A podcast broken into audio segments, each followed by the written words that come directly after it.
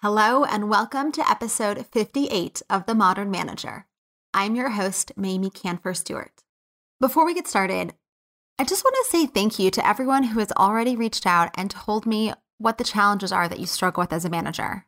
You do not have an easy job, and knowing what it is that is top of mind for you helps me figure out what topics to cover and what kind of content to produce.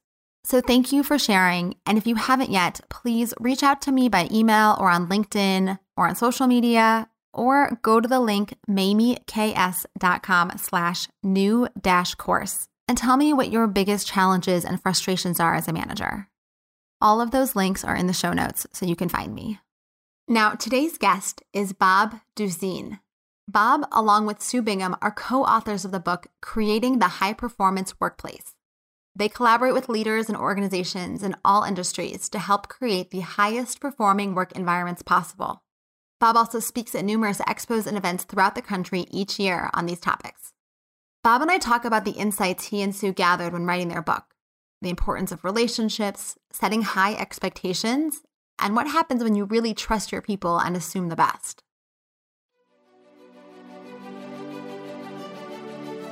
You're listening to The Modern Manager a podcast dedicated to helping you be a rock star boss with a thriving team. Whether you're looking to upgrade your meetings, cultivate your team, or grow as a leader, this podcast is for you. Now, here's your host, Mamie Kanfer Stewart. Bob, thank you so much for joining me today. I want to acknowledge I'm a little bit sad that Sue couldn't be on the call with us, but I am really looking forward to talking with you about all things culture. And the fact that we both have some Kansas City roots in us is just very exciting. Yeah, that's right. And when I started making connection with you several weeks ago, one of the first things I noticed was that you had some Kansas City ties. So it's always good to know. Yeah, and uh, Kansas City is such a great place, and I loved my time there. So just good to find another Kansas City in. All right, moving on. We are talking about culture.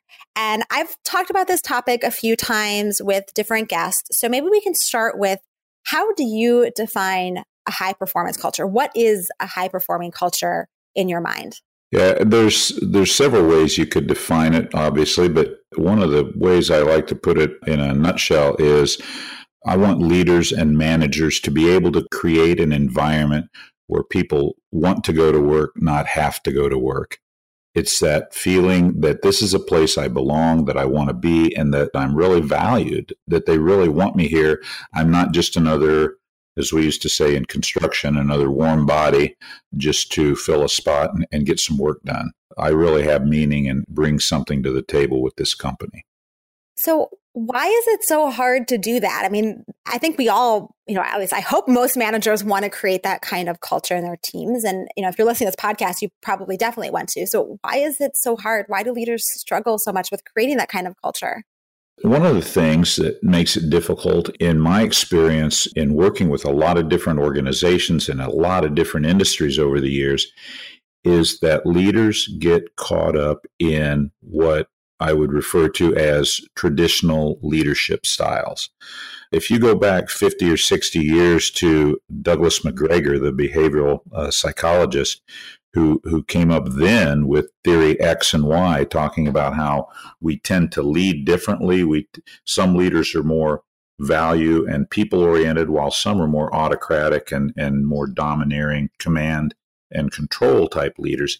And so a lot of leaders today have been led that way and it's they're great people but it's the way they've been taught to lead and it's also kind of an easy go-to position to become that autocratic person and just say we got to get this done and make the decision and not really show people all the time how much you do value what they bring to the table. So a lot of it is just our own paradigms our own traditions the way we've been taught and brought up in leadership and are there signals, are there ways to kind of tell if you are that kind of autocratic leader? I mean, it's something I find always fascinating is when people have those kind of aha moments and they say, oh my gosh, I didn't realize I was doing some of these things that actually are inhibiting my ability to make a, that kind of strong, healthy culture. Absolutely are. You know, when we do a workshop, a leadership workshop, one of the things we do early in the week is take the participants through exercises that really open their eyes to just what you said. Wow, I I didn't really realize I'd been doing this. And they realize how they feel, they think they've been interacting with their employees, but interacting or getting input or engaging your employees, for instance, is more than just stopping by their desk and asking them some questions or getting some input or sending out a survey. They realize that for instance, they, they may have worked with employees for years, that there's a lot of important things that have happened in their lives that they don't even know about. So their eyes become open to you have to start building relationships with people, get to know your people. You know, and so often in traditional environments, we're taught, and I, I spent some time as a human resources director, but you know, we're, we're taught all the time in traditional environments to not get too close to your employees you know you got to maintain that quote unquote professional distance.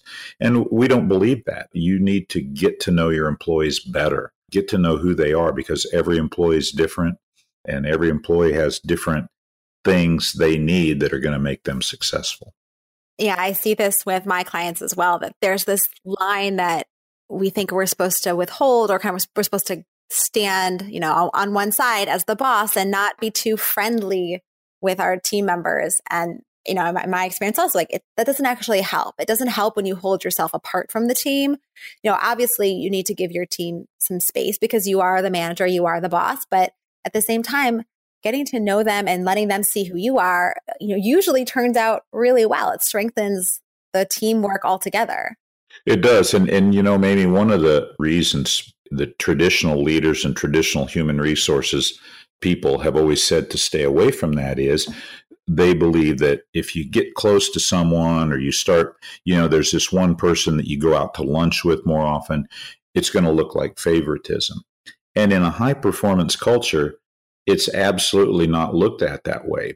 People in a high performance culture who are treated as though they are valued uh, because they are, are treated fairly, are engaged and involved. It's not a big thing to them if somebody's going out to lunch with somebody or spending time talking to a certain person because we assume that the leader in a high performance culture, you have to have the positive assumption that they have the best interests of the people and the organization in mind. They're not doing it to be exclusive because even when you try to do that as a leader, well, I'm going to maintain this professional distance. People still can have thoughts of favoritism I mean, that's not a matter of how much you see you're seen talking to someone. It's the culture you create, it's the mindset you create. I totally agree. So, what are some of the most essential elements to creating that positive working environment where people are doing their best work and they love it? Yeah, Sue Bingham, the co author of our book, Creating the High Performance Workplace, Sue's husband, 40 years ago, started with the organization he was currently at at the time started working on looking into what makes the highest performing work environments in the country. And so he went around and interviewed successful companies and came up with elements that eventually evolved into eight elements that we feel if you fully commit and adopt these elements, you will create the highest performing workplace you can create. And those elements, real quickly, there's eight of them positive assumptions about people, which is not just positive thoughts, it's assuming people want to do more, they have the best interests of the company at heart, and so on. Identifying and eliminating negatives in the work environment. Negatives are things that make people feel like a second class citizen or they belong to a different group. It's about treating everyone in that respect fairly. In other words, some simple things are locked up storage cabinets that we have in a lot of offices and manufacturing plants, warehouses. We lock things up. That's a negative because it sends a message that you trust the leader or manager to have a key, but you don't really trust the employees to have a key and things like that. Time clocks are another one that's a negative because I don't trust that you'll report the correct time, so I'm going to have you punch a time clock. The third one's mutual trust and respect. Then there's open two way adult to adult communication, employee involvement and empowerment, high level training, competitive wages and benefits. We feel that if wages are competitive, employees view that as being fair. They know that they're not going to be the highest paid person in the industry at what they do, but they're being paid competitively. And then the final one is the culmination of the other elements, and that is setting high expectations. You can do all these other great things and have this great environment, but you're still only going to see average results if you're not setting the expectations of your people high enough. People will perform to the expectations that are set for them. It's our human nature. So, those are the things grouped together, kind of in a nutshell, that create the high performing work environment that we're looking for. So of all of those eight, I mean, they're they're fascinating. Some, you know, I would have guessed had I, you know, if you had asked me, I would have been like, oh yes, the, you know, a couple of these obvious, and some of them are, are a little bit less so. Can you talk more about this expectations one because that's something I never would have thought of. Yeah, absolutely. When you think about high expectations, we start with high expectations when we look at an employee's or a position's job description or what we refer to as a job profile. Those job profiles have to be more than just a list of tasks. Too often, you have a list of 17 things that this employee needs to be able to do to have this job. And if the employee says, Yeah, I've done all 17 of those today, they feel they've done an adequate job. And they have based on the expectation we've set. But if we set expectations that we want them to be involved, for instance, in problem solving, in promoting the company, in helping their teammates become successful. If we promote and challenge and expect them to do those things, that brings a whole different meaning to the position than just saying, I did all of these tasks, because that's not setting high expectations. That's setting average or compliant expectations. So you have to, the leader has to, to decide, do I want compliance? Do I want an employee who's just going to come in, do the, the average min or minimum or average amount of work and go home? Or instead of compliance, do I want commitment? Do I want that employee continually thinking about how can I do this better? What else could I do to help somebody else be successful? What else would help the company in this area or this area? And it expands their thinking to a higher level than just getting the minimum amount of work done. Yeah, it sounds like it's reframing a job into responsibilities in addition to tasks or kind of to complement a set of tasks, but actually that you have responsibility and accountability for acting in certain ways or, you know, kind of thinking in certain ways. It is. And personal accountability in this is a big thing. And you hit it right on the head when you said tasks versus responsibility. And I really look at it as tasks versus outcomes. Here's a list of tasks I can have you do. So if you do those tasks in an average fashion, you can say, I did what I was expected to do. But if the outcome is, you know, if you're in a manufacturing situation, a company, and, and your outcome is, I want to create the highest quality, most effective, efficient piece of whatever it is we're manufacturing possible, right?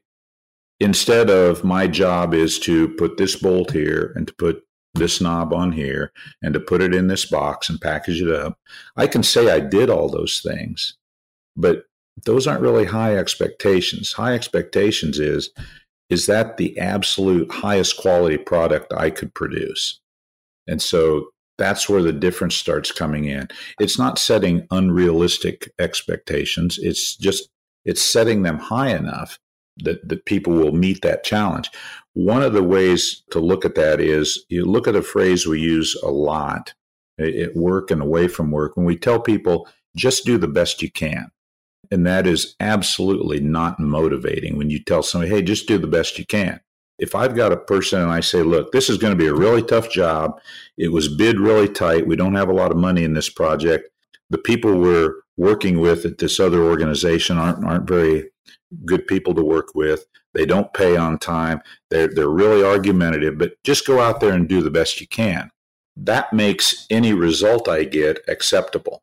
Because if it doesn't go well, I can say, well, I did the best I could. Instead, say, look, you know, we realize this is going to be a challenge. This project's going to be a challenge. But you've met these challenges before, and we've seen how capable you are at performing all of these processes and functions. And I'm really looking forward to the results that I'm going to see when you complete this project. That sends the person out with a, a different mindset of what he or she is capable of doing. Oh, I love that. And now I'm also thinking about all the times I've said, just do the best you can. well, yeah, I've done it with my kids. You know, my sons, they're both pretty good, for instance, in math in school. And if they get A's in math, that's great. But then if one of them comes in and says, Boy, we've really been working on some tough stuff and we've got a test on Friday, I just don't know that I'm going to do as well as I've been doing.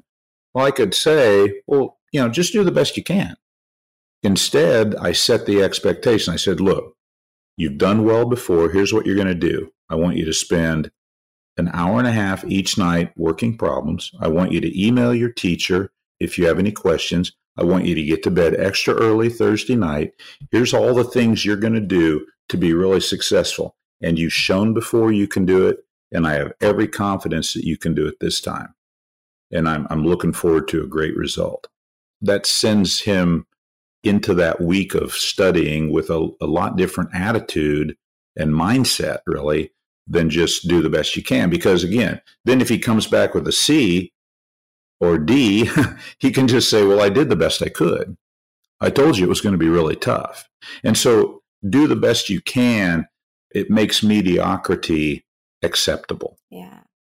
All right, let's talk about one of the other elements. Is there another element that you think is particularly important or was particularly surprising when you learned about it or is particularly hard for leaders to adapt to? Is there one that just stands out for you? I think the other one I would say is is on the other end. High expectations is is what we usually talk about in our eighth element. The first element is positive assumptions about people. I touched on it a little bit earlier. And what we talk about when we talk about positive assumptions about people is it, comes down to the idea of you get what you give, you get back what you put out. We believe, and, and when we talk about this in workshops and with clients, we believe that 95% of people in the workplace in general are great people. They're good people. They'd love to, to be able to do great things. They're trustworthy.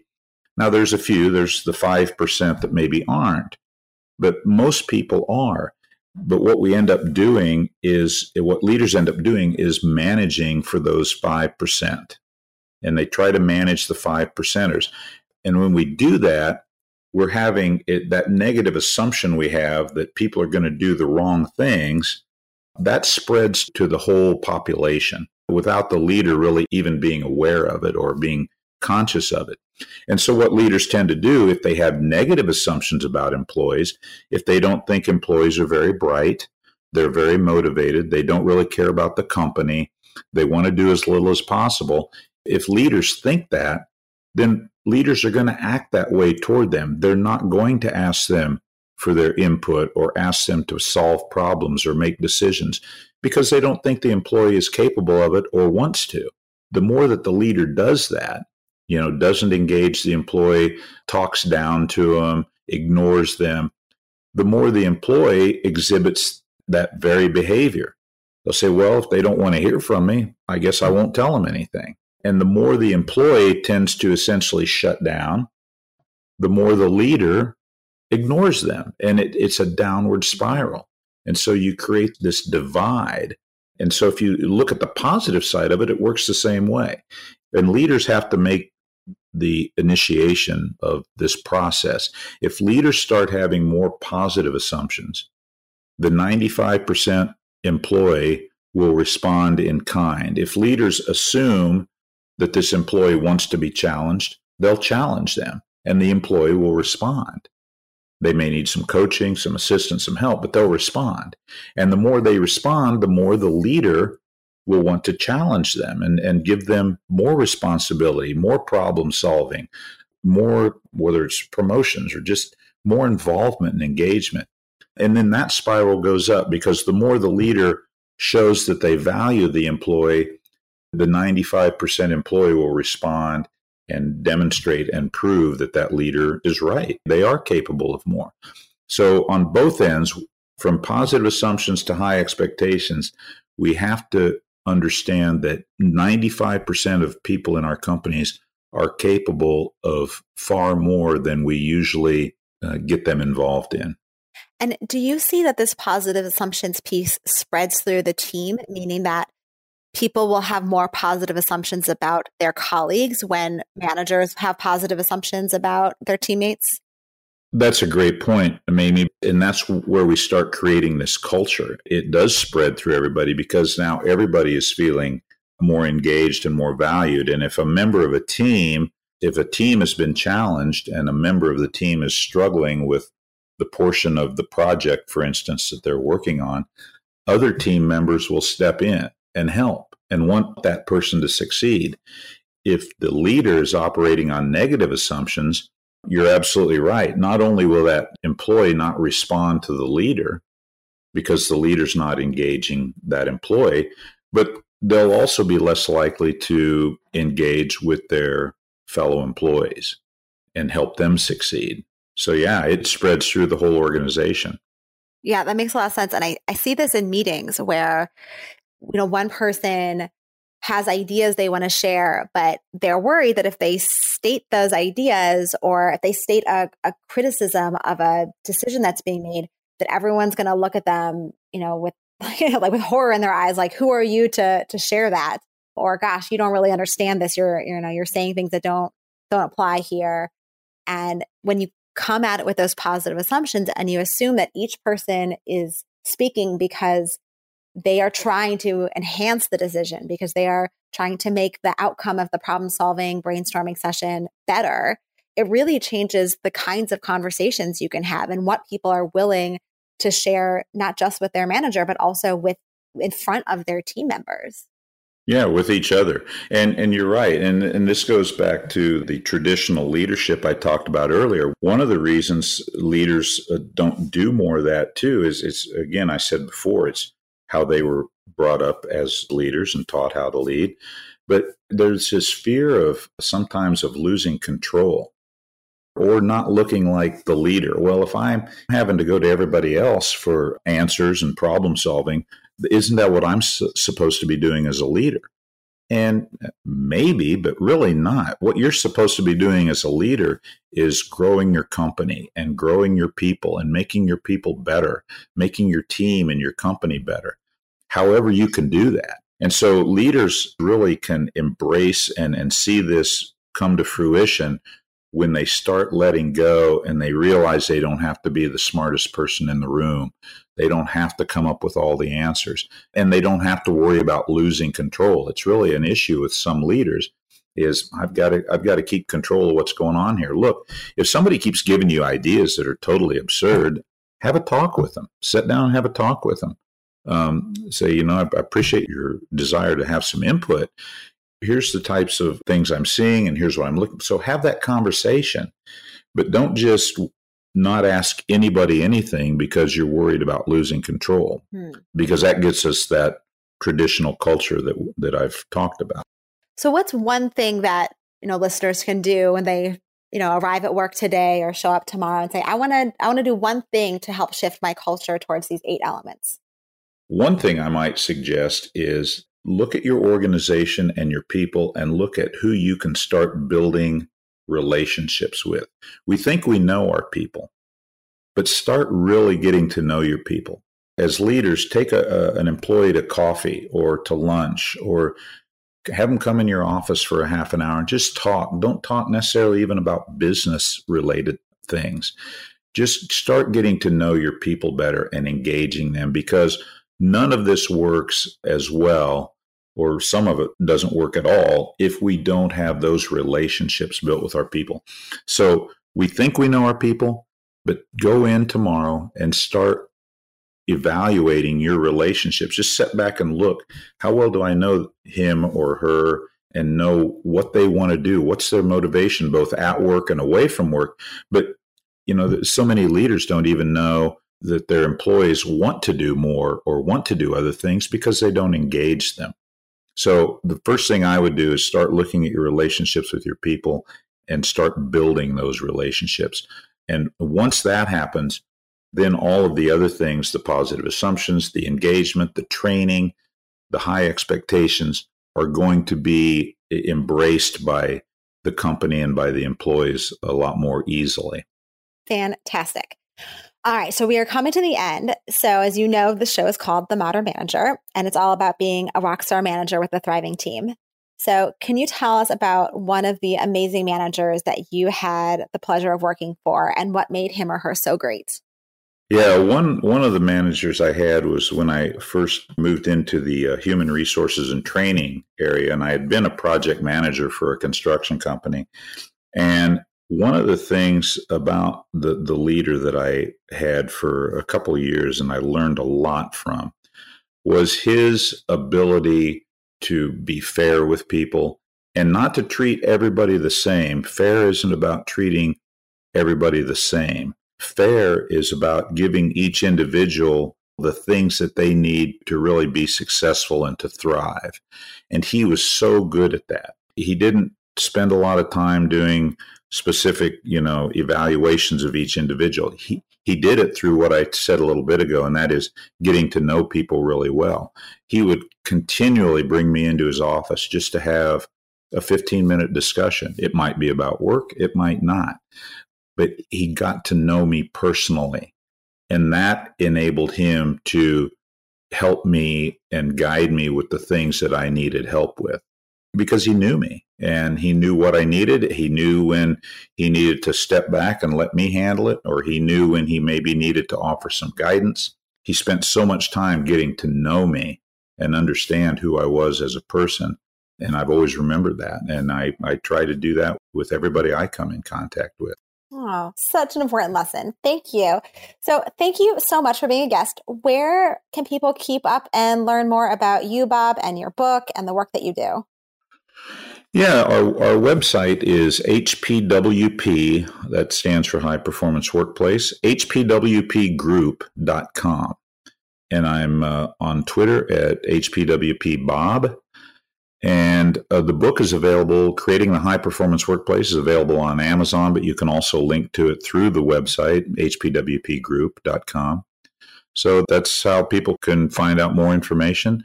And the book outlines a lot of the things that, that we've been talking about today. Wonderful. Well, all those and other links will be in the show notes so everyone can find them really easily.